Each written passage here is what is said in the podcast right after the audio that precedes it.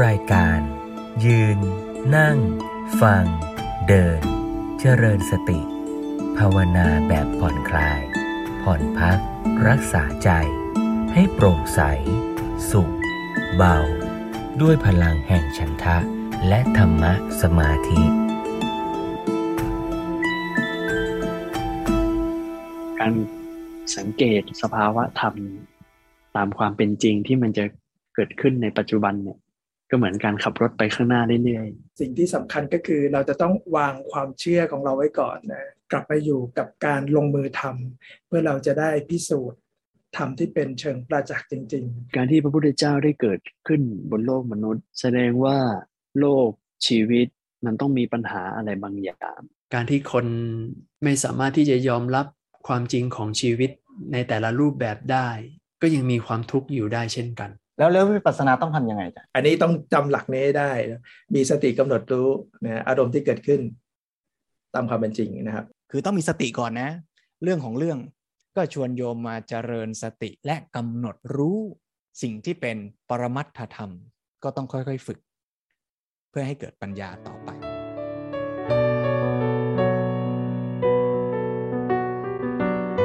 คุณโยมนึกภาพตัวเองเวลาขับรถอะ ส่วนใหญ่ในที่นี้น่าจะเคยขับรถนะเห็นว่าอย่างน้อยขี่มอเตอร์ไซค์ขี่จักรยานก็ได้ เวลาเราขับรถอะคุณโยม คุณโยมเคยท่องไหมคุณโยมเคยท่องไปด้วยไหมเวลาขับรถว่า ท่องไปด้วยว่ากี่เมตรแล้ว กี่กิโลแล้ว หรือว่าท่องไปด้วยไหมว่า ผ่านบ้านไปกี่หลังแล้ว ผ่านรถไปกี่คันแล้ว ผ่านโค้งไปกี่โค้งแล้วอะไรเงี้ย มันไม่ต้องคิดมากขนาดนั้นใช่ไหมเวลาเราขับรถอะเพราะว่าเราดูของจริงอยู่ข้างหน้าตลอดเวลา เวลาเราขับรถเนี่ย ภาพที่เราเห็นข้างหน้า ก็เปรียบเสมือนภาพในปัจจุบัน พอเราขับผ่านภาพที่อยู่ข้างหน้าไปเนี่ยนะสักพักหนึ่งภาพนั้นก็จะหายไปใช่ไหม จบไปหายไปไปอยู่ข้างหลังเราอะแต่เราไม่เคยไปนั่งสนใจเลยว่าภาพที่หายไปข้างหลังคือภาพอะไรเว้นแต่คุณโยมขับรถเจอหนุ่มหล่อหรือว่าเจอสาวสวยเดินผ่านน่าอาจจะเชิงเง้อหันเหลียวหลังไปมองอะไรอย่างนี้อันนี้อีกเรื่องหนึ่งแต่โยมนึกตามออกใช่ไหมว่าเวลาเราขับรถอะเราจะต้องจดจ่ออยู่กับภาพปัจจุบันอยู่ตลอดเวลา โดยที่สิ่งที่ปรากฏสิ่งที่เกิดขึ้นนั้นเนี่ย เราจะปล่อยผ่านไปไม่งั้นเราจะขับรถไปแล้วเราก็มัวแต่หันไปหันไป โอ้นี่เหนื่อยแย่เลยนะหันหน้าหันหลังอยู่นั่นน่ะนะดังนั้นการสังเกตสภาวะธรรมตามความเป็นจริงที่มันจะเกิดขึ้นในปัจจุบันเนี่ย ก็เหมือนการขับรถไปข้างหน้าเรื่อยๆ ภาพที่ปรากฏตรงหน้าก็จะเกิดภาพใหม่เรื่อยๆ เกิดภาพใหม่ เกิดสิ่งใหม่ แล้วเราจะต้องจดจ่อโฟกัสด้วยถูกไหมเพราะไม่งั้นนี่จะเกิดอันตรายได้นะขับทางตรงไปแล้ว เจอโค้งอะไรเราจะได้ปรับตัวทันอะไรอย่างเงี้ยประมาณนี้แหละ เราเวลาเราขับรถเราไม่ต้องเหนื่อยอะไรมาก พอเรามีความคุ้นชินแล้ว เราจะใช้ความคิดน้อยลง เราไม่ต้องไปทบทวนสิ่งที่เราเห็นเมื่อกี้ว่าเราเห็นอะไร ถ้าเราพยายามไปทบทวนสิ่งที่เราเห็นเมื่อกี้นี้เนี่ย มันจะกลายเป็นตกอดีต ไม่ได้อยู่กับปัจจุบัน หรือว่าเวลาเราขับรถเนี่ย ภาพที่เราเห็นตรงหน้ามันก็เห็นแค่นั้น แต่ถ้าเราไปพยายามจินตนาการว่าเดี๋ยวต่อไปเราจะเจออะไรบ้างเนี่ย มันก็จะเหนื่อยจิตเหมือนนั้น มันกลายเป็นว่ามันมัวแต่คาดเดาในอนาคตที่ไม่มีความแน่นอนนะเพราะนั้นอนาคตที่มันไม่มีความแน่นอนในขณะขับรถเนี่ย เราไม่รู้ว่าข้างหน้าเราจะเจออะไรบ้างนะ แต่การที่เราจะปลอดภัยไม่ประมาทมันไม่ได้อยู่ที่ว่า มันไม่ได้อยู่ที่เราจะต้องรู้ล่วงหน้าว่าจะเราจะเจออะไร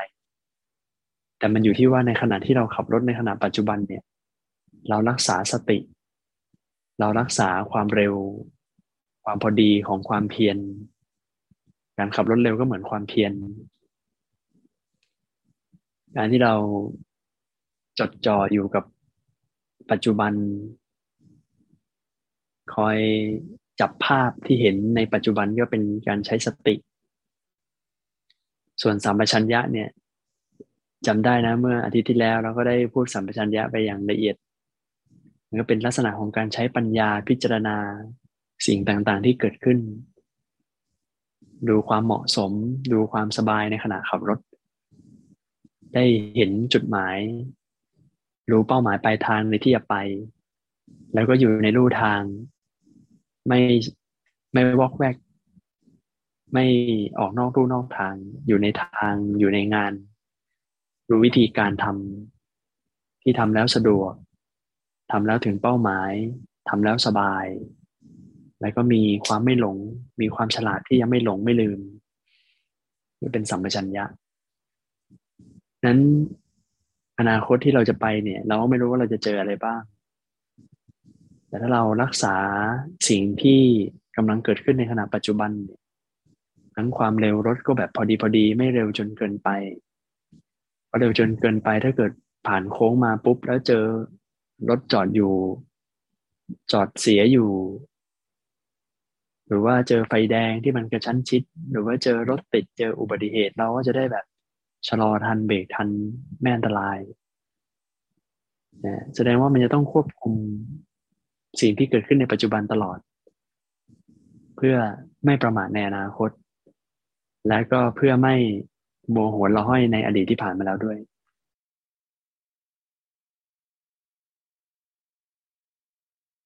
อันนี้ก็ แล้วก็อย่างหนึ่งก็คือ เวลาเราขับรถ มันก็มาพร้อมกับความลองผิดลองถูก การปฏิบัติก็เช่นกันในท้ายที่สุดแล้ว ไม่ว่าโยมจะอ่านหนังสือและท่องเป๊ะขนาดไหนเนี่ย แต่ถ้าเราไม่ลองปฏิบัติหรือว่า ท่องตำราเกี่ยวกับการขับรถ แต่ไม่เคยขับรถสักทีเนี่ยโยมก็จะได้ไม่ได้ประสบการณ์ตรง ดังนั้นเวลาเราขึ้นรถแล้วนะคุณโยม การที่เราขับไปได้หน่อยนึงแล้วก็ก้มมาดูแผนที่ในมือเนี่ย แล้วก็ขับใหม่ไปอีกนิดนึงแล้วก็ก้มดูแผนที่ต่อ การที่ขับขับก้มก้มเงยเงยเนี่ยโยมว่าเหนื่อยไหม เหนื่อยเนาะก้มก้มเงยเงยโอ้มึนเนาะเดี๋ยวก็ก้มดู GPS เดี๋ยวก็ก้มดูแผนที่ ในขณะที่ก้มดูแผนที่โยมขับได้ไหมขับ ขับไม่ได้เนอะอันตรายเนอะโอ้ถ้าเราจะนั่งจ้องแผนที่มันจะต้องจอดรถก่อนใช่ไหมมันจะต้องจอดรถก่อนแล้วถึงจะค่อยไปได้ และทำอย่างนั้นเนี่ย มันก็กลายเป็นว่า เป้าหมายมันก็ไม่ถึงทักทีนะมัวแต่กระดึบกระดึบไปเดี๋ยวจอดดูแผนที่เดี๋ยวขับไป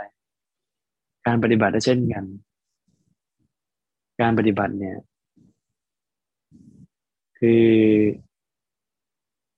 บางทีเวลาเราปฏิบัติไปแล้วเรามัวแต่นึกถึงปริยัติมัวแต่เทียบเคียงมัวแต่เทียบเคียงปริยัติ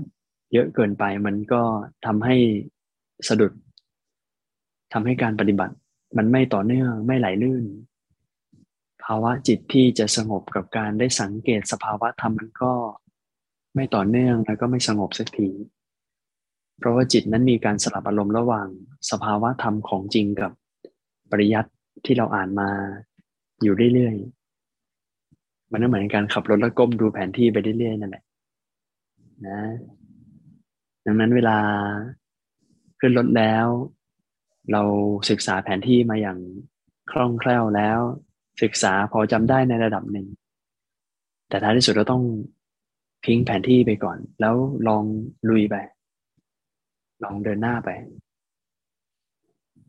มาขับไปเรื่อยๆแล้วปุ๊บเนี่ยบางทีบางครั้ง เราก็ไม่แน่ใจนะว่าเรามาถูกทางหรือเปล่าถ้าเป็นสมัยก่อนเวลาเราขับรถไปต่างจังหวัดเนี่ย อย่างญาติโยมในที่นี้เนี่ยเป็นผู้หลักผู้ใหญ่เยอะอาตมาเชื่อมั่นว่าโยมจำความสุขเวลาเราขับรถไปต่างจังหวัดไกลๆได้ไหมมันต้องเดานะ มันต้องเดาเยอะนะ มันต้องคาดเดา มันต้องหลง มันต้องสนุกกับการค้นหา ยิ่งไปแบบภูเขายิ่งไปเที่ยวภูเขาแบบ โอ้ ที่มันแบบไกลโพ้นเนี่ย บางทีเราก็เปิดกระจกถามป้าข้างทางนึกจำได้ใช่ไหมางทีก็ถามคุณลุง ชาวนาชาวไร่ที่เดินเดินอยู่แถวนั้นนะหรือไม่ก็เจอปั๊มถามเด็กปั๊ม การถามเนี่ยมันก็เหมือนจะถามครูบาอาจารย์นั่นแหละถามคนที่เขามีประสบการณ์ที่เคยอยู่ในนั้น เคยผ่านทางนั้นมาก่อนวันนั้นเนี่ย ในขณะที่โยมปฏิบัติไปด้วยสมมุตินะ เหมือนโยมนั่งนั่งสมาธิอยู่กับ ครูบาอาจารย์ที่โยมเคารพนับถือโยมไม่ต้องนั่งให้มันตลอดรอดฝั่งก่อนใช่ไหมให้พระอาจารย์ท่านได้ตีตะครังหรือว่าแบบเอ้าเลิกกรรมฐานนะโยม อ่านะโยมมีอะไรถามค่อยถามเวลานั้นใช่ไหมเอโยมเคยไม่นั่งนั่งแล้วก็ ยังไม่ครบชั่วโมงแล้วเดินไปสกิดอาจารย์แล้วก็ไปถามคงไม่เคยนะถ้าทำงั้นพระอาจารย์ก็คงงงนะโยมนี้ใจร้อนอย่างนั้น สกิดเนี่ยถามเลยอะไรถามว่าผมมาถูกทางยังครับพระอาจารย์ ผมโดนหลวงปู่ไล่เช่นกันนะโยมนะเวลาเราขับรถไปเนี่ย เราก็เอาก่อน ลุยไปก่อน ลองผิดลองถูกคำไปเรื่อยกันจนมันท้ายที่สุดแล้ว โอ้โห มันวนอยู่ที่เดิมเนี่ย มันไปไหนไม่ได้นะอ่า นี่ค่อย ค่อยหาคนถามแล้วค่อยเข้าหาครูบาอาจารย์ ถามสอบปรบที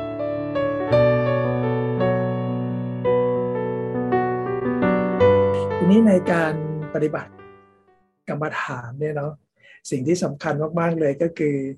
ต้องการที่จะชวนให้ทุกท่านเนี่ยได้กลับมาพิสูจน์นะพิสูจน์ความจริง เพราะนั้นในการที่พิสูจน์ความจริงเนี่ยเราจะเห็นความจริงได้เชิงประจักษ์ชัดเจนเนี่ยสิ่งที่สำคัญก็คือเราจะต้องวางความเชื่อของเราไว้ก่อนนะความเชื่อที่เราได้ยินได้ฟังมา เราได้อ่านมา หรือเรานับถือตามๆกันมานี่เป็นต้นนะขอให้วางความเชื่อต่างๆนั้นไว้ก่อน กลับมาอยู่กับการลงมือทำเพื่อเราจะได้พิสูจน์ทำที่เป็นเชิงประจักษ์จริง ๆ แล้วเราก็จะได้เอาประสบการณ์จากเราปฏิบัติ จากการที่เราได้สัมผัสถึงสภาวะธรรมที่เกิดขึ้น ทีนี้ในการปฏิบัติในในทุกครั้งที่อาตมาจะมาชวนทุกท่านปฏิบัติเนี่ย อาตมาชวนให้ทุกท่านเหมือนว่าในการปฏิบัติทุกครั้งเนี่ยเป็นเหมือนการเหมือนเป็นการที่เราอยู่ในห้องทดลองนะนั่นหมายความว่าให้เราอนุญาตให้เราอะสามารถที่จะผิดได้นะให้เราอนุญาตให้ตัวเราอะสามารถที่จะผิดได้แล้วเราก็จะเรียนรู้จากการที่ผิดนั่นแหละนะไม่ไม่ได้ไม่ต้องไปซีเรียสจริงจังอะไรมากมายนะขอให้เราเรียนรู้จากจากการที่เราปฏิบัติผิดพลาดนี่แหละนะ ทีนี้ในการปฏิบัติวิปัสสนากรรมฐานเนี่ยเมื่อสัปดาห์ที่ผ่านมาเราก็พูดกันเยอะเลย แล้วก็มีเนื้อหาใจความหลักที่เกี่ยวข้องกับการปฏิบัติในครั้งนี้ก็คือในการปฏิบัติวิปัสสนากรรมฐานเนี่ยเราแยกเราแยกอารมณ์หลักและอารมณ์รองไว้อย่างนี้นะอารมณ์หลักก็คือกายานุปัสนาสติปัฏฐานสี่ซึ่งวันนี้เราจะพูดถึงเรื่องนี้กันนะส่วนอารมณ์รองก็คือเวทนานุปัสนาสติปัฏฐานสี่แล้วก็จิตานุปัสนาสติปัฏฐานสี่แล้วก็ธรรมานุปัสนาสติปัฏฐานสี่ซึ่งทั้งสามอย่างนี้เป็นอารมณ์รองนะทีนี้ในการปฏิบัติวิปัสสนากรรมฐานเรามีหลักอย่างนี้ว่า เวลาที่ไม่มีภาวะสภาวะของอารมณ์รอง ไม่มีทุกขเวทนา ไม่มีสภาวะจิต แล้วไม่มีสภาวะธรรมเนี่ยให้เราไปกำหนดรู้ที่อารมณ์หลักนะ แต่ถ้าเกิดว่าอารมณ์รองปรากฏเนี่ยเราต้องทิ้งอารมณ์หลักทันทีเลย ไปกำหนดที่อารมณ์รองทันทีนะครับ ซึ่งโดยหลักการอย่างนี้นะทีนี้หลักในหลักในการกำหนดในหลักในการปฏิบัติเนี่ยนะก็คือมีสตินะมีสติกำหนดรู้อารมณ์ปัจจุบันในปัจจุบันขณะที่เกิดขึ้นตามความเป็นจริงนะหลักที่จะชวนให้ทุกคนได้จำไว้ก็คือว่ามีสติกำหนดรู้อารมณ์ ในปัจจุบันขณะที่เกิดขึ้นตามความเป็นจริงนะทีนี้อีกปัจจัยหนึ่งที่มีความสำคัญมากในการปฏิบัติวิปัสสนากรรมฐานที่จะพัฒนาสมาธิญาณของเราไปได้เร็วขึ้นเนี่ยคุณภาพของใจมีความสำคัญมาก เพราะนั้นคุณภาพของใจในการที่เราที่เราปฏิบัติวิปัสสนากรรมฐานเนี่ยก็ให้เป็นสภาวะใจที่สงบ หรือว่าเป็นใจที่เป็นอุเบกขาใจที่เป็นกลางกลางๆนะเพื่อจะรองรับสภาวะทุกสภาวะที่จะเข้ามา ไม่ว่าจะเป็นภาวะที่เราพึงพอใจหรือไม่พอใจก็ตามที่มันจะปรากฏขึ้นนะขอให้เป็นคุณภาพของใจที่สงบเป็นใจที่เป็นอุเบกขา เพื่อเราจะได้รองรับทุก ๆ สภาวะที่เข้ามานะเราจะได้มีสติรู้ตัวได้เร็วนะ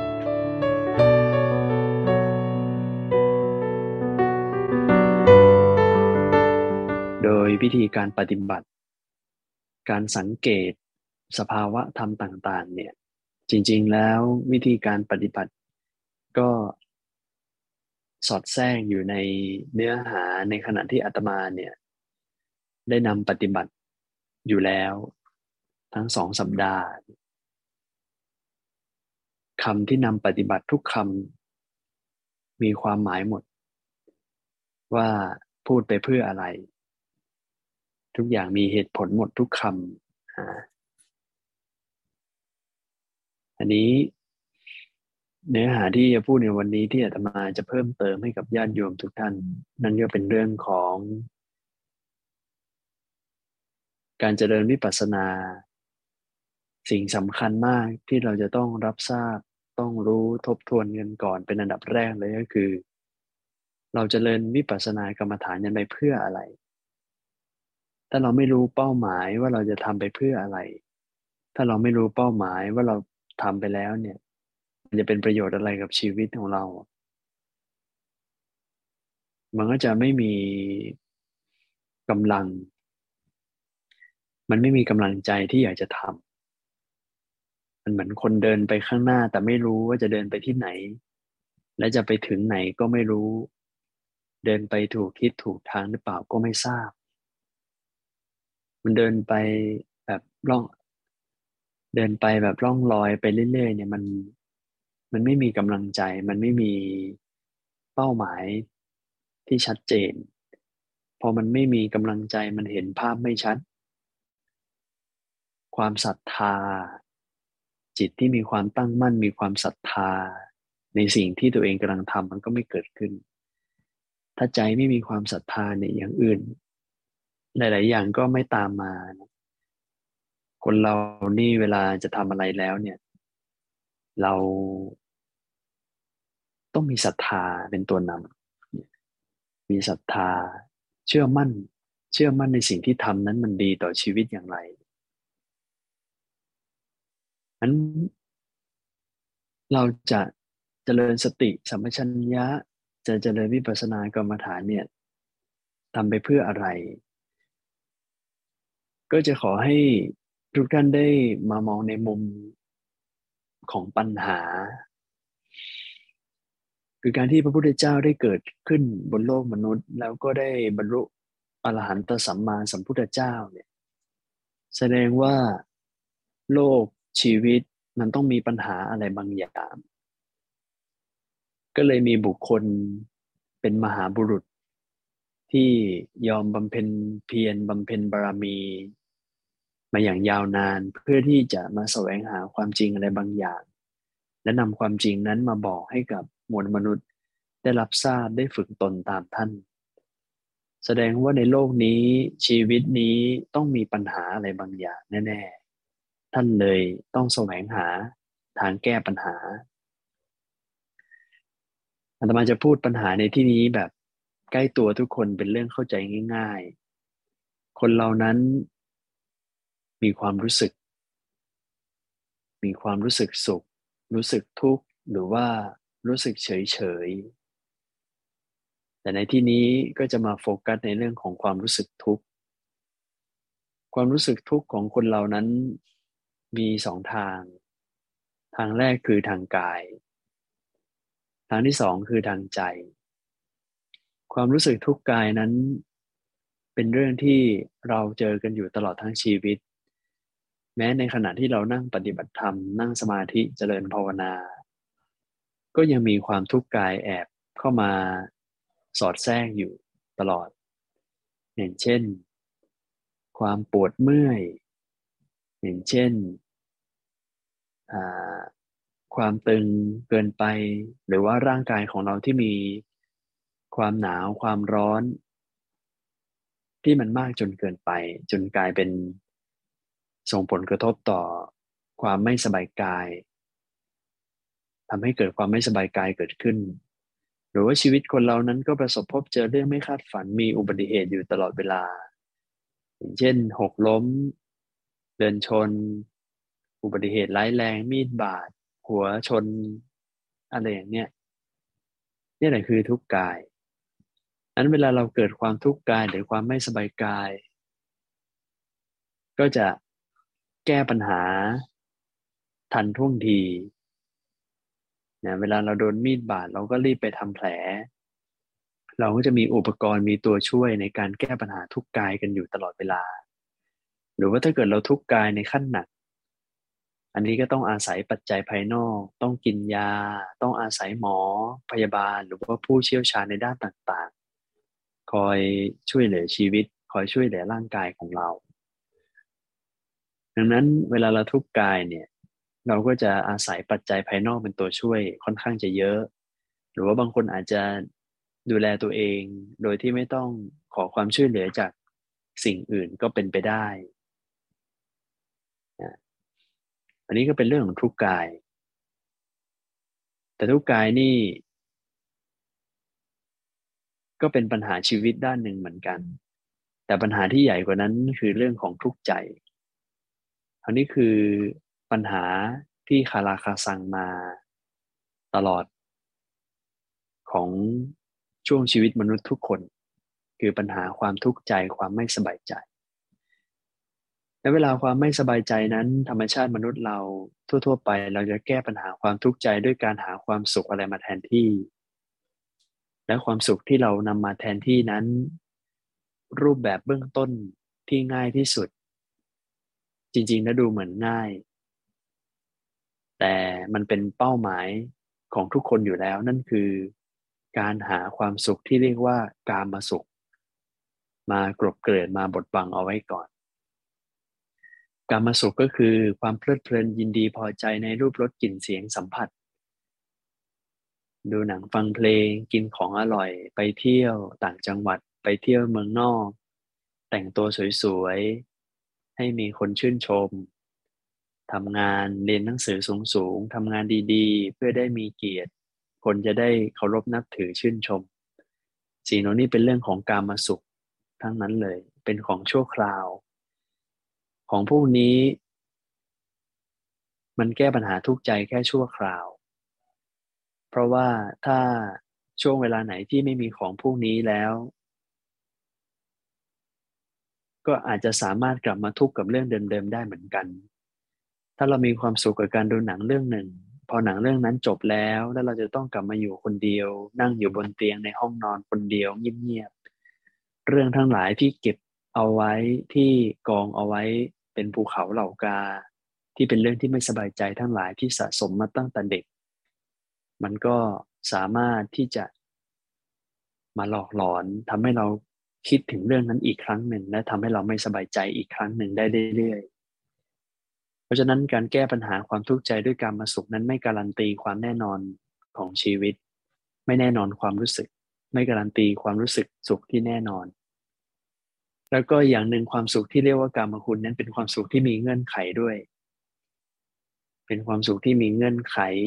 เพราะว่าส่วนใหญ่แล้วเราต้องใช้เงินซื้อ การที่เราจะดูหนังฟังเพลงกินของอร่อยกินของแพงๆหรือว่าซื้อกระเป๋าสวยๆสักใบหนึ่งเพื่อเป็นรางวัลกับชีวิต เราจะต้องหาเงินเราจะต้องเหนื่อยมาก เพราะนั้นในกว่าเราจะได้ความสุขมาแต่ละอย่าง กว่าจะซื้อรถได้สักคันหนึ่งกว่าจะซื้อบ้านได้สักหลังหนึ่งคอนโดสักห้องหนึ่งเหนื่อย เหนื่อยมากนะมันไม่ใช่แค่นี้ด้วยบางคนเนี่ย ไม่ได้มีค่าใช้จ่ายในเรื่องของ เครื่องปลอบประโลมทางสิ่งเหล่านี้เท่านั้นด้วย บางทีต้องมีภาระต้องเลี้ยงดูพ่อแม่ที่กำลังแก่เฒ่าเจ็บป่วย ลูกหลานที่คลอดออกมาก็ต้องดูแลให้การศึกษา ให้ข้าวกินให้เสื้อผ้าใส่ ดังนั้นเนี่ยในโลกแห่งการมาสุขนั้น มันก็ปนปนอยู่ตลอดเวลาทั้งความทุกข์ใจบ้าง ความสบายใจบ้างนะเพราะนั้นมันไม่การันตีเลย มันเป็นความสุขที่มันไปฝากไว้กับที่อื่น นั้นพระพุทธเจ้าก็เลยค้นพบวิธีการแก้ความทุกข์ เรียกว่าการเจริญสติ สติ หมายถึงการระลึกได้การไม่เผลอตัวคาว่าไม่เผลอตัวในที่นี้ก็คือ ไม่เผลอคิด ไปในเรื่องอดีต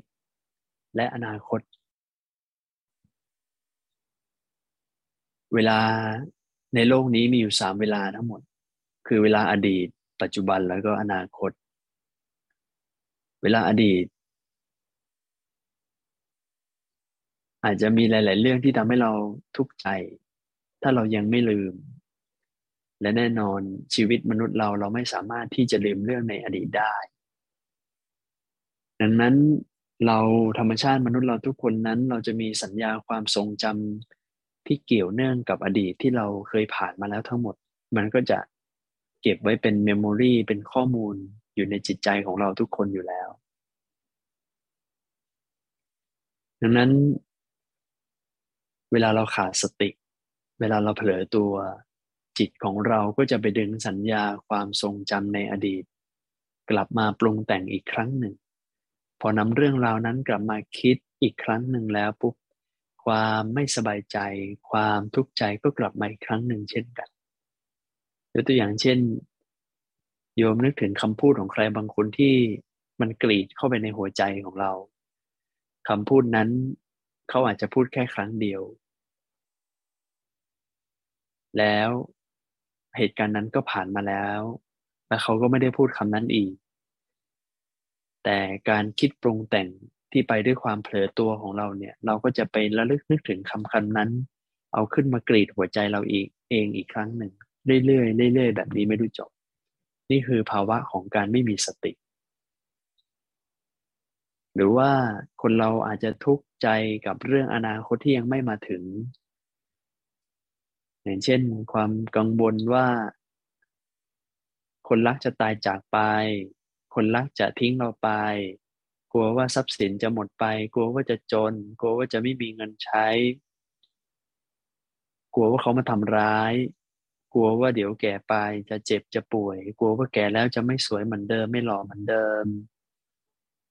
กลัวว่าตายไปแล้วจะไปไหน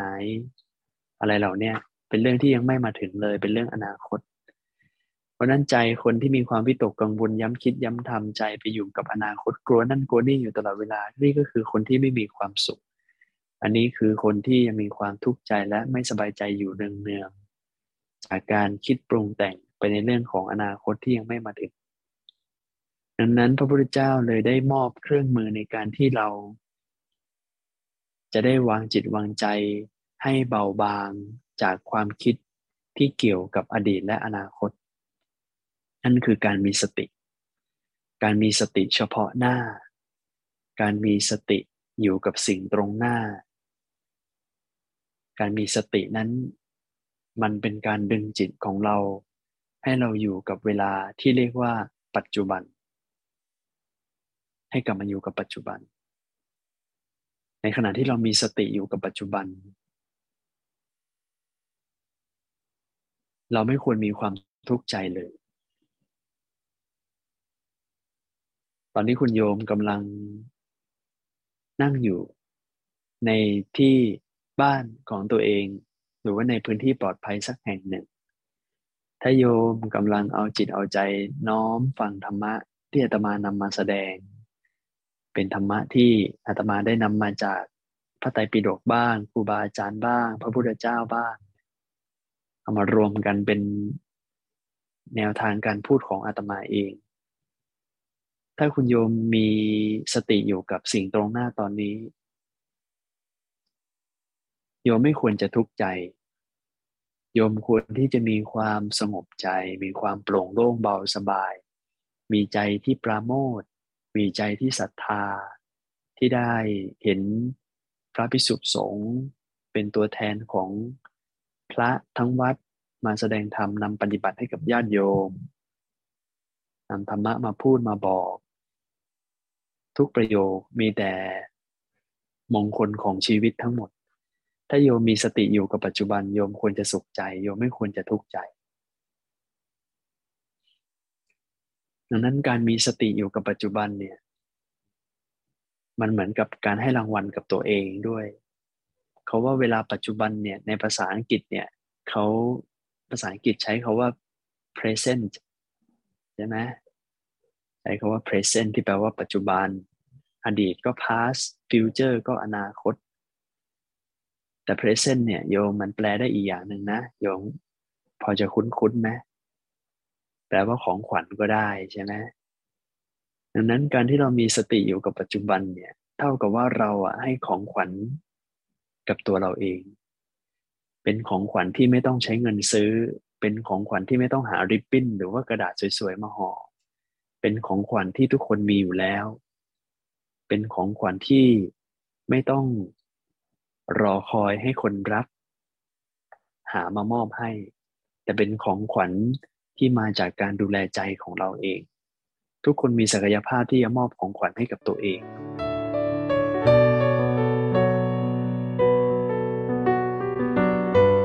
อารมณ์ของวิปัสสนากรรมฐานเนี่ย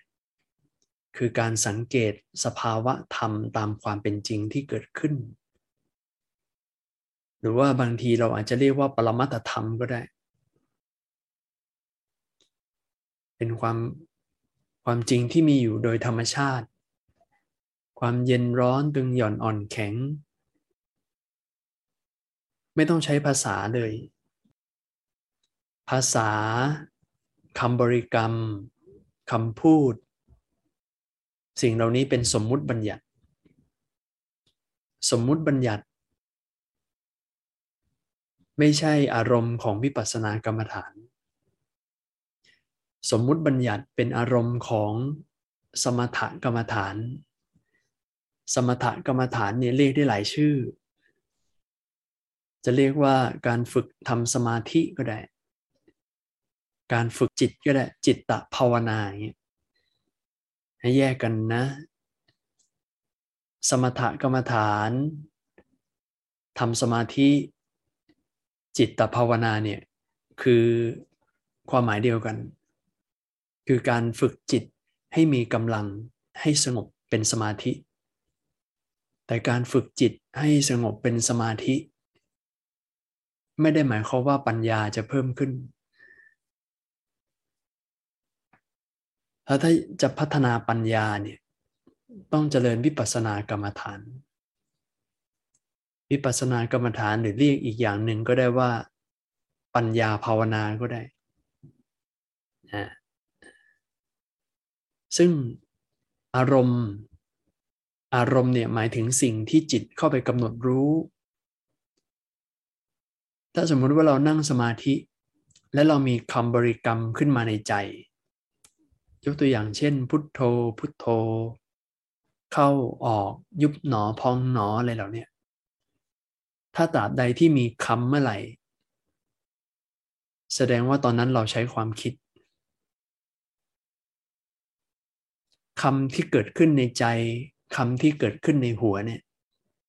มันคือการตรึกนึกคิดขึ้นมา คิดคำคิดภาษา สมมุติบัญญัติขึ้นมา หรือแม้แต่นึกถึงรูปร่างสันฐานต่างๆ กลมเหลี่ยม เป็นกลุ่มก้อนอะไรพวกเนี้ยเนี่ยสิ่งเหล่านี้คือสมมุติหมดเลย มันไม่ได้มีอยู่จริง ๆ โดยธรรมชาติ มันเป็นสิ่งที่เราปรุงแต่งขึ้นสมมุติกันขึ้นมา แต่ตัวอารมณ์ของวิปัสสนากรรมฐานเนี่ยคือต้องละทิ้งสมมุติไปให้หมด มีแต่ความรู้สึกที่เกิดขึ้น ความรู้สึกที่เกิดขึ้นที่กาย ก็ยกตัวอย่างเช่น ความเย็นความร้อนเหล่านี้ในขณะที่เรานั่ง เราจะรับรู้ได้ถึงความรู้สึก เย็นตรงนั้นตรงนี้ อุ่นตรงนั้นตรงนี้ เราจะสามารถรับรู้ได้โดยที่เราไม่ต้องคิดขึ้นมาอย่างสมมติว่าใครเปิดพัดลมเนี่ยแล้วพอพัดลมมันหันมาหาเรา ลมเย็นๆที่วิ่งมากระทบเนี่ย เราจะสามารถเอาจิตของเราเนี่ยรับรู้ถึงความรู้สึกที่ร่างกายหรือที่เรียกว่าผลทัพารมเนี่ยได้โดยตรงเลย โดยที่ไม่ต้องปรุงแต่งนึกคิดขึ้นมาว่า อันนี้เย็นอันนี้ร้อน แม้แต่คำว่าเย็นคำว่าร้อนเนี่ยก็เป็นสมมุติบัญญัติที่คนเราใช้สื่อสารกันเพื่อให้เข้าใจเท่านั้นเอง หรือแม้แต่ความตึงความหย่อน เวลาหายใจเข้าออก เราจะรับรู้ได้ถึงร่างกายบางส่วน กล้ามเนื้อมีการพองออก เนื่องจากธาตุลมเข้าไปในร่างกาย ไม่ต้องมีใครมาบอกว่าอันนี้เรียกว่าอะไรเราก็รู้สึกได้ถึงความกระเพื่อมของร่างกาย การพองออกการยุบตัว เราสามารถรับรู้ได้โดยตรงเลย เพราะนั้น พูดง่ายๆก็คือว่าคนที่ไม่ได้เรียนหนังสือ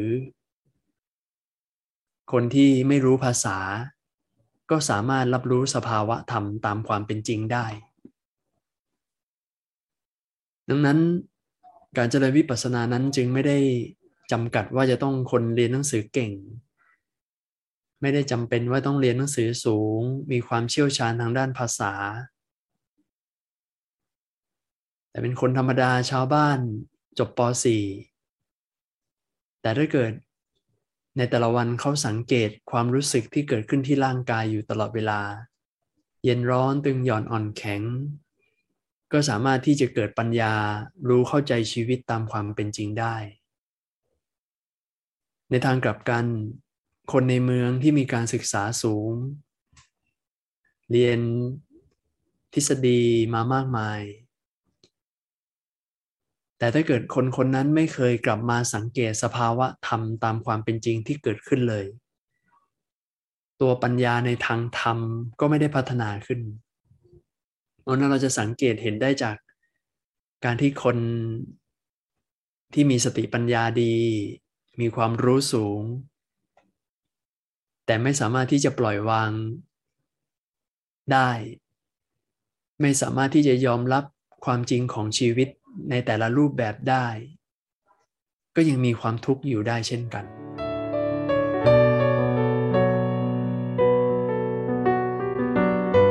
พระอาจารย์พระอาจารย์ช่วยไขตรงนี้ให้ก่อนหน่อยหนึ่งได้ไหมว่าไอ้การที่ปฏิบัติเป็นสมถะเพื่อไปเพ่งอารมณ์เนี่ยกับการปฏิบัติเพื่อให้เป็นวิปัสสนาเนี่ยสังเกตยังไงอย่างที่คนชอบถามมากๆ คนไทยเราฝึกเยอะๆคืออานาปานสติเนี่ย ดูลมหายใจยังไง แล้วมันนิ่งสงบ ได้สมาธิได้ใจสงบ ซึ่งซึ่งมันครับก็ดีนะ มันบางทีมันก็ต้องใช้ในชีวิตประจำวัน ใช้เป็นฐานของการพัฒนาชีวิตด้วยนะฮะแต่มันไม่เป็นวิปัสสนา แล้วดูยังไงเป็นวิปัสสนาครับอาจารย์ในในการปฏิบัติวิปัสสนากรรมฐานเนี่ย เราแค่แค่ไปไปกำหนดรู้สภาวะที่เกิดขึ้นตามความเป็นจริงแค่นั้นเอง ไม่มีการเพ่งใดๆทั้งสิ้นอือฮึ เพราะถ้าเกิดเพ่งปุ๊บเนี่ยมันเท่ากับอัตตา มันเท่ากับอัตตาตัวเราอัตตานะ มันมีตัวตนเข้าไปแล้วนะคือเราอยากจะเพ่งอยากจะเห็นมันอย่างนี้ใช่ไหมอาจาถูรกย์ต้องถูกต้องเพราะเราอยากจะเห็นมันอยากจะอยากจะให้มันชัด อยากจะให้มันอยู่กับเรานานๆ อันเนี้ยก็เป็นภาวะของอัตตาไปแล้ว ซึ่งซึ่งในวิปัสสนากรรมฐานเราไม่เราจะไม่ทำแบบนั้นอ่าฮะครับ แล้วแล้ววิปัสสนาต้องทำยังไงอาจารย์วิปัสสนากรรมฐานเนี่ย สมมุติว่าเราเช่นสมมุติว่าเห็นเนี่ย เห็นก็กำหนดที่ความรู้สึกเห็นตามอาการที่เกิดขึ้นเนี่ยครับ เช่นรู้ถ้าถ้ารู้สึกปวดอย่างเงี้ยครับ ก็กำหนดที่ความรู้สึกปวดกำหนดกำหนดที่ความรู้สึกนะครับ ไม่ใช่กำหนดที่อาการกำหนดที่ความรู้สึกปวดตามอาการที่เกิดขึ้น ทีนี้คนส่วนใหญ่เดี๋ยวอาจารอะย์ครับขอขอตรงนี้ก่อนรู้สึกกับอาการต่างกันยังไงครับ อ่าฮะมันมีอาการคิดเราจึงรู้สึกคิด แล้วมันมีอาการปวดเราจึงรู้สึกปวด เพราะนั้นอาการกับความรู้สึกมันเป็นเหตุปัจจัยกัน และอาการมันจะเกิดขึ้นก่อนนะครับ เพราะนั้นอารมณ์วิปัสนากรรมฐานนะจึงอาศัยอาการและความรู้สึก แต่เวลาที่เราไปกำหนดเราไปจะกำหนดที่ที่ความรู้สึกไม่ได้กำหนดที่อาการ ถ้าไปกำหนดที่อาการเนี่ยเราจะก็ไปสร้างตัวอัตตาเกิดขึ้น โยมท่านหนึ่งที่พูดถึงเรื่องปวดทุกปวดนะนะมีเรื่อง ตอนนั้นก็บอกว่าเขาปวดมากเลย ทีนี้บอกว่าอ๋อที่เขาปวดมากเนี่ยเพราะว่าเขาไปกำหนดที่ที่อาการ แล้วไม่ใช่ที่ ไม่ใช่แค่ไปแค่ยอาการแต่ไปที่จุดที่มันเกิดด้วย เช่น สมมติว่าปวดที่ก้นอย่างเงี้ยก็ไปกำหนดที่ก้นเลยอย่างเงี้ยมันก็ยิ่งจะปวดมากมันยิ่งจะปวด เพราะมันไปกำหนดที่ตัวอัตตา ไปกำหนดที่ตัวสมมติบัญญัติอันนี้เราเรียกว่าตัวสมมติบัญญัตินะตัวตัวไอตัวที่มันเป็นปรมัตคืออาการกับความรู้สึก ถ้าเป็นถ้าเป็นที่ก้นเลยนี่คือสมมติบัญญัตินะแต่ที่ถ้าเป็นที่อาการที่อาการปวดอย่างเงี้ยไปที่อาการปวด อันนี้ก็เป็นเป็นเป็น เป็นการไปกำหนดที่เป็นเป็นภาวะอัตตาซึ่งถ้าไปกำหนดตรงนั้นมันก็ยิ่งมันก็แรงเหมือนกัน แต่แรงหรือค่อยนั้นไม่ใช่ประเด็นสำคัญ แต่ประเด็นสำคัญก็คือว่า เวลาที่เราไปกำหนดที่อาการเนี่ยมันจะไปเร่งเราให้สภาวะจิตเกิดขึ้นมาอีก สภาวะจิตคืออะไร เช่น ทุรนทุรายกระสับกระส่ายกระวนจะวายอยากจะเลิกอยากจะลืมตา เพราะนั้นสภาวะจิตเนี่ยมันมันถูกกระตุ้นเพราะว่าเราไปกำหนดไม่ไม่อย่างไม่ไม่ถูกต้อง คือไม่ถูกต้องในระบบของวิปัสสนากรรมฐาน เพราะนั้นในระบบวิปัสสนากรรมฐานเวลาเรากำหนดเหมือนไม่กำหนด เพราะนั้นเวลาที่ไปกำหนดเราจะไปกำหนดที่ภาวะที่มันเป็นปรมัตถ์อะไรเราเรียกว่าความรู้สึก แต่ความรู้สึกเนี่ยมันไม่มีที่ตั้งชัดเจน มันไม่ได้มีที่ตั้งชัดเจนตอนที่สมมุติว่าโยมอตอนนี้โยมโยมนั่งโยมก็จะรู้สึกว่านั่งนะแต่พอโยมยืนโยมก็จะรู้สึกว่าโยมยืนเวลาโยมปวดโยมก็รู้สึกปวดสมมติว่าโยมปวดที่ขาอ้าวโยมก็จะรู้สึกปวดที่ขาอ้าวปวดสมมติว่าโยมปวดที่หัวอ้าว โยมก็ไปรับรู้ที่ปวดที่หัวอย่างนี้เพราะนั้นความรู้สึกมันไม่มีที่ตั้งแน่นอน เราอย่าพยายามไปหาที่ตั้งให้มัน ถ้าเราพยายามไปหาที่ตั้งให้มัน เราก็เกิดภาวะตัวอัตตาตัวตนละ ความว่างเปล่าความความเป็นอนัตตามันก็ไม่เกิดขึ้น เพราะเรากำลังสร้างตัวตนของเราขึ้นมาโดยที่เราไม่รู้ตัว เนี่ยเป็นเป็นเรื่องละเอียดที่ที่คนปฏิบัติส่วนใหญ่ไม่รู้ แล้วเวลาเจอทุกขเวทนา แล้วโหอยากจะได้มรรคผลนิพพานนะแต่เจอทุกขเวทนาแล้ว ก็ไปไม่รอดนะเพราะเพราะจริง ๆ แล้วอะไม่ใช่ว่าความศรัทธาเราไม่ดีนะ ไม่ใช่เรายังมีศรัทธาอยู่แต่เพียงแต่ว่าเรา ไม่รู้วิธีการกำหนดที่ถูกต้อง เพราะนั้นการวางจิตของเราอะจึงจึงเป็นสิ่งที่สำคัญมากในเบื้องต้นว่าจะต้องวางใจให้เป็นกลางๆแต่เมื่อวางใจให้เป็นกลางๆแล้วอะก็ต้องมีความเข้าใจในการที่จะกำหนดให้ถูกต้องด้วยนะซึ่งในเรื่องของอการกำหนดที่ที่อาการแล้วก็ไปหาความรู้สึกเนี่ยอัตบาเนี่ยนะโยมติดอุปทานสี่เดือนเนี่ยเพราะเรื่องเนี้ยเพราะไปหาความรู้สึกว่าความรู้สึกมันอยู่ตรงไหน ในในสี่เดือนที่ว่าเนี่ยคือปฏิบัติวันหนึ่งมียี่สิบสี่ชั่วโมงอะนอนสี่ชั่วโมง นอกนั้นคือปฏิบัติเลยนะ ตั้งแต่รู้สึกตัวตื่นก็รู้หนอรู้หนอ อยากจะลืมตาก็อยากจะลืมตาเนาะแล้วก็ลืมตาก็มีสติรับรู้เปลือกตาที่ค่อย ๆ เปิดขึ้นด้วย เมื่อเห็นก็เห็นหนอทันทีปฏิบัติอย่างเงี้ยตั้งแต่เช้ายันค่ำอย่างนี้เป็นต้นจนนอนอะพอพอจะนอนก็บอลลงหนอเอ็นหนอถูกหนอศีรษะถูกพื้นเนี่ย ผ่อนหนอพอน้ำหนักไปก็หลับหนอก็หลับหลับตานะกำหนดไม่กำหนดยังไม่ได้กี่ครั้งก็หลับแล้วเพราร่างกายมันอ่อนเพลียมากกำหนดปฏิบัติขนาดนั้นน่ะยังไม่สามารถจะสมาธิญาณนั้นในระดับนั้นตอนนั้นนะยังไม่เคลื่อนไปข้างหน้าเลย เพราะการกำหนดมันมีเลเวลของมันในสมาธิญาณมันก็มีเลเวลของมันนะถ้ามียังมีอัตรามากมันก็ไม่ไม่ก้าวข้ามสมาธิญาณนะเพราะนั้นจะต้องถูกชำระไปเรื่อยๆเลย อาจารย์ครับที่พระอาจารย์อธิบายเรื่องการสังเกตอาการนั่ง หรืออาการปวดเมื่อสักครู่นี้เนี่ยผมสรุปหรือเข้าใจอย่างนี้ถูกไหมฮะว่า ถ้าเราไปสังเกตอาการแล้วมันเกิดเกิดภาพของอวัยวะหรือร่างกายเรา เช่นผู้ปฏิบัติบอกว่า นั่งแล้วเห็นตัวเองนั่งอยู่ หรือไปสังเกตที่ขา เห็นอาการเป็นขาเนี่ยมันมีการตุบๆมันมีอาการปวด หรือลมหายใจเข้าเนี่ยมันเคลื่อนเข้า ไปกระทบตรงนั้นตรงนี้อะไรอย่างเงี้ยอาการอย่างนี้นี่คือคือการสร้างสมมุติบัญญัติขึ้นมาอธิบาย หรือว่ามันไม่ใช่การสังเกตตัวปรมัตถสภาวธรรมอย่างนั้น ตรงกับที่พระอาจารย์อธิบายป่ะครับ หรือว่า เป็นเป็นเป็นไปได้ทั้งสองอย่างเป็นไปด้วยหนึ่งก็เป็นเรื่องของของสภาวะธรรมที่เกิดขึ้นในขณะนั้นก็ได้สองก็คือเป็นการสร้างขึ้นมาเอง นะทีนี้ทีนี้ทีนี้หลักในการครับทีนี้หลักในการปฏิบัติวิปัสสนากรรมฐานเนี่ยมีหลักอยู่ก็คือว่ามีสติกำหนดรู้อารมณ์ปัจจุบันที่เกิดขึ้นตามความเป็นจริง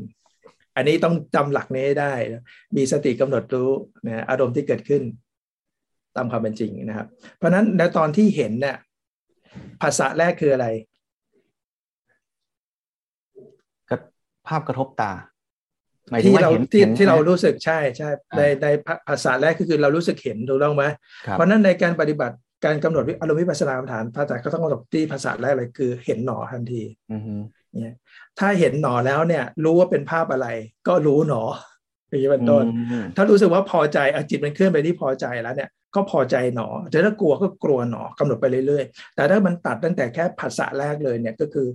เห็นเห็นก็คือแค่เห็นหนอเห็นหนอจิตไม่ได้ปรุงแต่งต่ออย่างนี้เป็นต้น อันนี้เป็นจิตที่บริสุทธิ์ที่สุด ซึ่งในการปฏิบัติวิปัสสนากรรมฐานเนี่ยบุคคลที่เราเรียกว่าอินทรีย์แก่เนี่ยหมายว่าคนที่ที่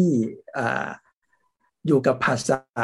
แรกเนี่ยได้ตลอดเนี่ยได้ต่อเนื่องนานๆเนี่ยสมาธิญาณเขาจะพัฒนาไปข้างหน้าได้เร็วมาก เพราะจิตเขาบริสุทธิ์ที่เข้าบริสุทธิ์เนี่ยแต่ถ้าเกิดว่าจิตมันถูกปรุงไปแล้วอะ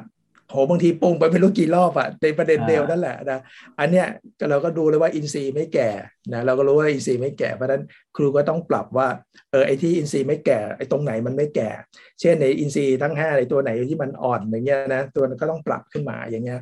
คือถ้าสมมติว่าสมาธิเด่นเนี่ยเราไม่ได้ไปปรับให้สมาธิมันลดลงนะไม่ใช่นะ เราต้องปรับวิริยะให้ให้เด่นขึ้นเพิ่มขึ้นใช่ครับโอเค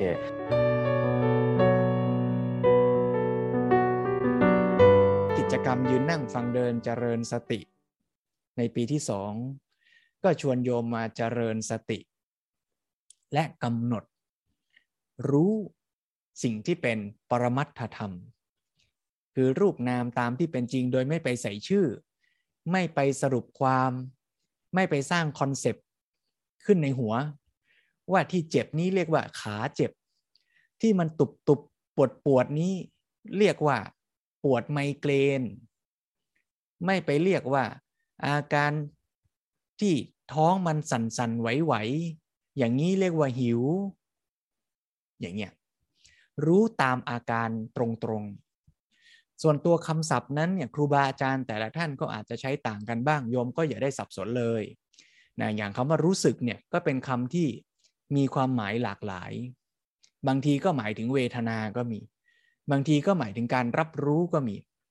หรือบางคราวอาจารย์โชติกะท่านก็ใช้ว่ารู้สึกนี่หมายถึงว่าเราบวกความคิดเข้าไปด้วย เช่น รู้สึกปวดขา ถ้าเราบอกว่ารู้สึกปวดขาอย่างเนี้ยมันก็ใส่บัญญัติเข้าไปปนในนั้นแล้วอะไอ้ที่มันตุบๆนั้นเนี่ยเรียกว่าปวดขา เห็นเป็นรูปขา เห็นเป็นคอนเซปต์ในหัวว่าปวดอย่างนี้เรียกว่าปวดขาไอ้รู้สึกอย่างนี้นี่ก็กลายเป็นบัญญัติไป แต่ถ้ารับรู้อาการตุบๆ เฉยๆรู้ซื่อๆว่ามันตุบๆรู้ซื่อๆว่ามันหนักๆอย่างนั้นก็เป็นปรมัตถสภาวะธรรม โยมอย่าเพิ่งตกใจนะ ค่อยๆฟัง ค่อยๆฝึก ถือคติอย่างหลวงพ่อสุรศักดิ์ว่าตอนท้ายนะโยม ฟังแล้วสงสัยก็ค่อยๆฝึกไป แล้วเราก็ค่อยๆ ฟังใหม่ ก็เข้าใจมากขึ้นทีละน้อยทีละน้อย ฟังอาทิตย์นี้ยังไม่เข้าใจก็ฝึกต่อ ในชีวิตประจำวันน่ะ มันวิปัสสนาล้วนไม่ได้หรอก เดินไปก็รถชนตาย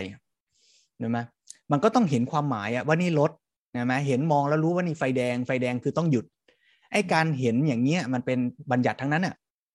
ราะฉะนั้นถ้าจะว่ากันชัดๆไอ้ที่เรารับรู้ทั้งหมดในโลกใบนี้ตั้งแต่เกิดมาน่ะ บัญญัติทางนั้นน่ะถ้าไม่ได้ฟังธรรมจากพระพุทธเจ้าเนี่ยเราเห็นเป็นบัญญัติหมดอะ เราตีความหมดแหละ เราเห็นอะไรเราก็ตีความ ถ้าไม่ตีคือยังไงคือเห็นเป็นสี เห็นเป็นสีว่า เออ ตรงนี้ตรงนี้มันจางๆหน่อย ตรงนี้มันเข้มๆหน่อย ตรงนี้มันมืดๆอะไรเงี้ยเห็นเห็นซื่อๆอ่าแค่นั้นคือวิปัสสนา ถ้าเมื่อไหร่เราตีความเราสร้างคอนเซปต์เราใส่ความคิด เราใส่ความหมายอ่าตรงนั้นนะบัญญัติหมด ซึ่งไม่ต้องแปลกใจว่า โอ้ แล้วเราฝึกกรรมฐานมาตั้งนาน เราก็ยังเห็นเป็นบัญญัติก็ใช่โยมการฝึกให้มันเห็นตัวปรมัตมันก็ไม่ใช่ว่าทำได้ทันทีทันใดต้องค่อยๆ ฝึก ค่อย ๆ สังเกตไปนะแต่ถ้าฟังอย่างนี้ก็ไม่ได้แปลว่ายากหรอกโยม ลองค่อย ๆ ฝึกเนี่ย เราก็แค่รู้ซื่อๆกระทบ ปรากฏ ก็รู้ลมมันกระทบไหวๆก็รู้ อย่าไปพยายามคิด อย่าไปพยายามใส่ชื่อมัน แต่ถามว่าครูบาอาจารย์บางท่านท่านสอนให้ใส่ชื่อกำกับผิดไหมอ่าก็พูดเหมือนที่โยมก้อยว่าเมื่อกี้คือในชีวิตประจำวันมันก็มีบัญญัติอยู่เป็นธรรมดานั่นแหละ เพราะฉะนั้นฝึกใหม่ ๆ จะมีบัญญัติบ้าง ปรมัดบ้าง ก็ไม่ผิดอะไร ตอนไหนที่เป็นบัญญัติมันก็เป็นสมถะ ตอนไหนที่กำหนดไปที่ตัวปรมัตมันก็เป็นวิปัสสนา หายใจเข้าอ่าแล้วก็ พอมันตึงก็บอกว่าตึงหรือพองอ่าพอมันหายใจออกก็บอกว่ายุบไอ้ตัวที่เราไปกำหนดว่าพองว่ายุบตรงนั้นเป็นสมถะแต่ในขณะที่เราพูดว่าพองอะเรารู้อาการตึงๆที่ปรากฏด้วย ตอนที่รู้ตึงๆปรากฏตรงนั้นก็เป็นวิปัสสนาพอฝึกไปฝึกไปจิตมันแนบนิ่งกับอารมณ์ดีแล้วว่องไวดีแล้วสติดีแล้ว ก็ค่อยๆ เพิกไอ้คำบรรยายนั้นออกไป ความเป็นวิปัสสนาก็เข้มข้นต่อเนื่องมากขึ้น ความเป็นบัญญัติความเป็นสมถะก็ค่อยๆจำเป็นน้อยลง ค่อยๆฝึกไป มีสติรู้รูปนามสภาวะตามเป็นจริงในแต่ละปัจจุบันขณะ คือต้องมีสติก่อนนะ เรื่องของเรื่อง ถ้าขาดสติก็ไม่ต้องคุยกันนะเผลอหลงฟุ้งง่วงอะนั้นก็ต้องค่อย ๆ แก้ แต่ต่อให้เราเผลอเราฟุ้งเราง่วง แล้วเราก็รู้ตัวว่าเผลอว่าฟุ้งว่าง่วง ตอนที่รู้ตัวนั้นก็มีสติแล้ว ก็ขอเป็นกำลังใจให้ฝึกกันต่อไปนะโยมนะอ่าเราก็ค่อยๆเข้าใจ ค่อยๆ ฝึก ยิ่งฝึกก็ค่อยเข้าใจมากขึ้น ยิ่งเข้าใจมากขึ้น ก็ยิ่งปฏิบัติได้ตรงได้ชัดได้ก้าวหน้ามากขึ้น ชวนโยมให้ได้ฝึกเจริญสติ แล้วก็เข้าใจการฝึกสมถะและวิปัสสนา ที่มีประโยชน์ทั้งคู่ แต่มีประโยชน์ที่แตกต่างกัน แต่เป้าหมายที่แท้สูงสุดในทางพระพุทธศาสนา ก็ต้องเกิดจากการเจริญวิปัสสนา ให้เกิดปัญญา เข้าใจ รูปนามตามเป็นจริง เพื่อที่จะได้ทำลายอวิชชา คือ concept ความเห็น ความเชื่อความคิด ที่ผิดพลาด ที่เราสร้างขึ้น สั่งสมกันมายาวนานไม่รู้กี่ชาติต่อกี่ชาติ ก็ต้องค่อยๆ ฝึก พื่อให้เกิดปัญญาต่อไป วันนี้ก็ขออนุโมทนาญาติโยมทุกท่าน ทั้งที่ร่วมกิจกรรมต่อเนื่องกันมาหลายครั้ง หรือแม้แต่ไม่ว่าผู้ใดจะมาเป็นครั้งแรก ก็ยินดีต้อนรับเป็นอย่างยิ่ง แล้วก็ขอให้การเรียนรู้ฝึกหัดร่วมกัน เป็นปัจจัยให้ทุกท่านมีความรู้ความเข้าใจ มีกำลังในการปฏิบัติ วิปัสสนากรรมฐาน ตามคำสอนของสมเด็จพระสัมมาสัมพุทธเจ้า เพื่อเป็นบาดฐานนำทางไปสู่ความพ้นทุกข์คือพระนิพพานในอนาคตการอันไม่ช้านานโดยทั่วทั่วกันทุกท่านทุกคนเทินยืน นั่ง ฟัง เดิน เจริญสติ ด้วยพลังแห่งฉันทะ และธรรมะสมาธิ